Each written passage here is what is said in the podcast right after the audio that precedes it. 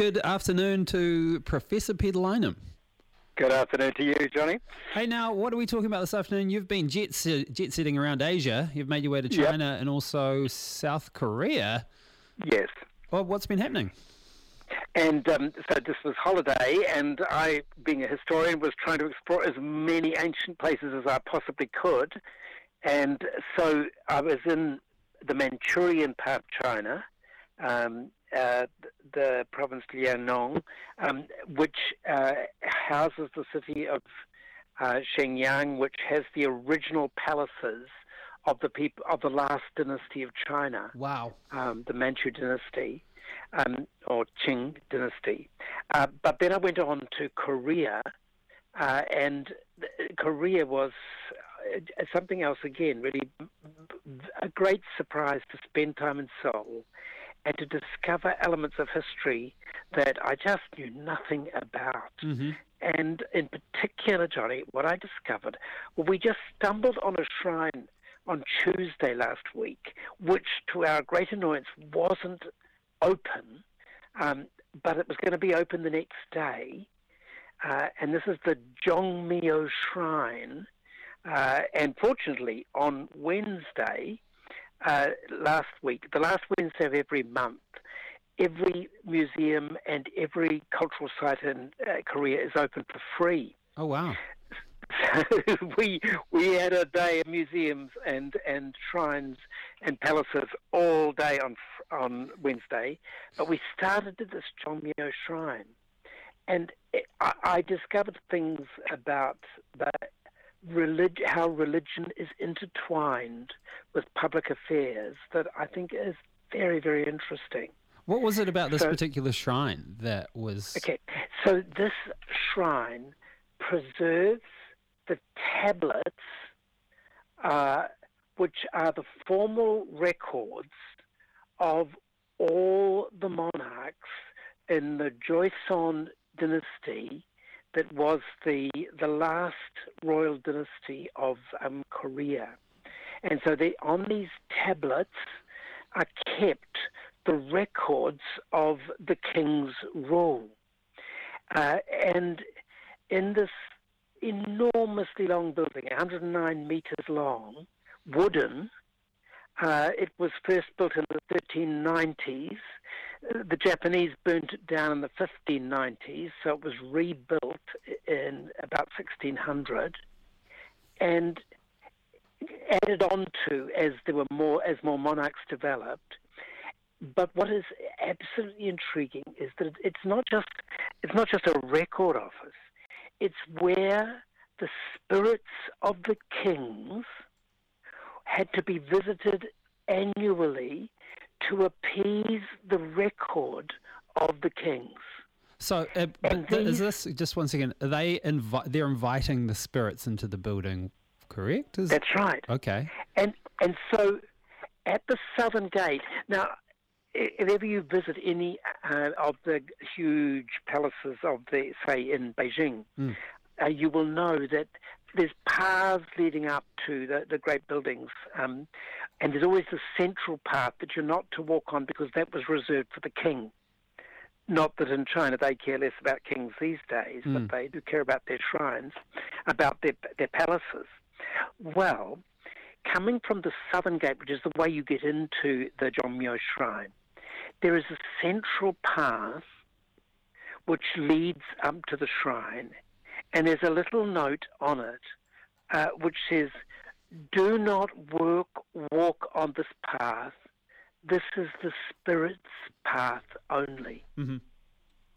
So, the notion was that as you held the rituals on the specific day on which the rituals were to be observed, the spirits would come down this path from the heavens and would re enter the shrines as you laid your acts of sacrifice before them. And uh, what is most interesting is that they, they continue, they've revived these um, sacrifices after the Japanese, when the Japanese invaded Korea in the horrific events of 1906, 1905 to 7 when the Japanese smashed their way into Korea and forced the kings who'd updated themselves to become emperors. Um, and so they, they were taken, and their palaces were largely, as much as possible, demolished by the Japanese. And all worship at the shrines was stopped. But it was resumed after, in 1945, after the Japanese um, were driven out of, uh, with the defeat of, the, of, Japan at the end of World War II. So, in some sense, these ancient, uh, uh they're, they're, kind of Confucian rituals, um, uh, are still important because there's this immense sense of connection with the past mm. and soul. Um, and in, in some senses, they are still expecting um, the gods to look over the nation of Korea and and to preserve it. So, unfortunately, the main shrine was, as always happens with these things, is being restored at the moment. So it was covered with a huge tent. Mm. Um, though uh, there wouldn't be much to see because there's just 19 booths where the tablets are held, but some of the, the earlier shrines, there was a side shrine for the previous dynasty of Korea. And rather surprisingly, the, the Joseon dynasty decided to retain the memory of the previous dynasty. And that's still there. And the sacrificial feast was, was laid out for them when we went in. So now the sacrificial feast has to be seen to be believed. So it's like a table, yeah, the size of a dining table, mm-hmm. packed full with every variety of meat and vegetable and all those um, strong, spicy kimchi type foods that mm. the Koreans so delight in. And they're all laid there for the spirits to eat. So I mean, do they do they just get, refreshed each day? So there's new food every day. I am not sure how often they're refreshed, mm. um, and I wasn't quite clear looking at it whether it wasn't just a sort of a plastic replica. There weren't any bites out made. of it, maybe, or yeah, perhaps it could be. I don't know. Yes. Um, it w- was just intriguing. Uh, Peter, are there and, many just globally? Is this a is this a is this a one-off thing or is it a, common thing where the, ancient well, spirits are invited into a temple? Is it? Well, this got me very, very interested. This is unusual because this is a shrine specifically and only preserved for the ancestral tablets and the spirits yes. to come okay. for Korea. Yep. But underlying it is a tradition which stretches right across East Asia. Mm. So, all through China, Japan, Korea. And this is the whole issue of the reverence that you need to make to your ancestors. Yeah, totally.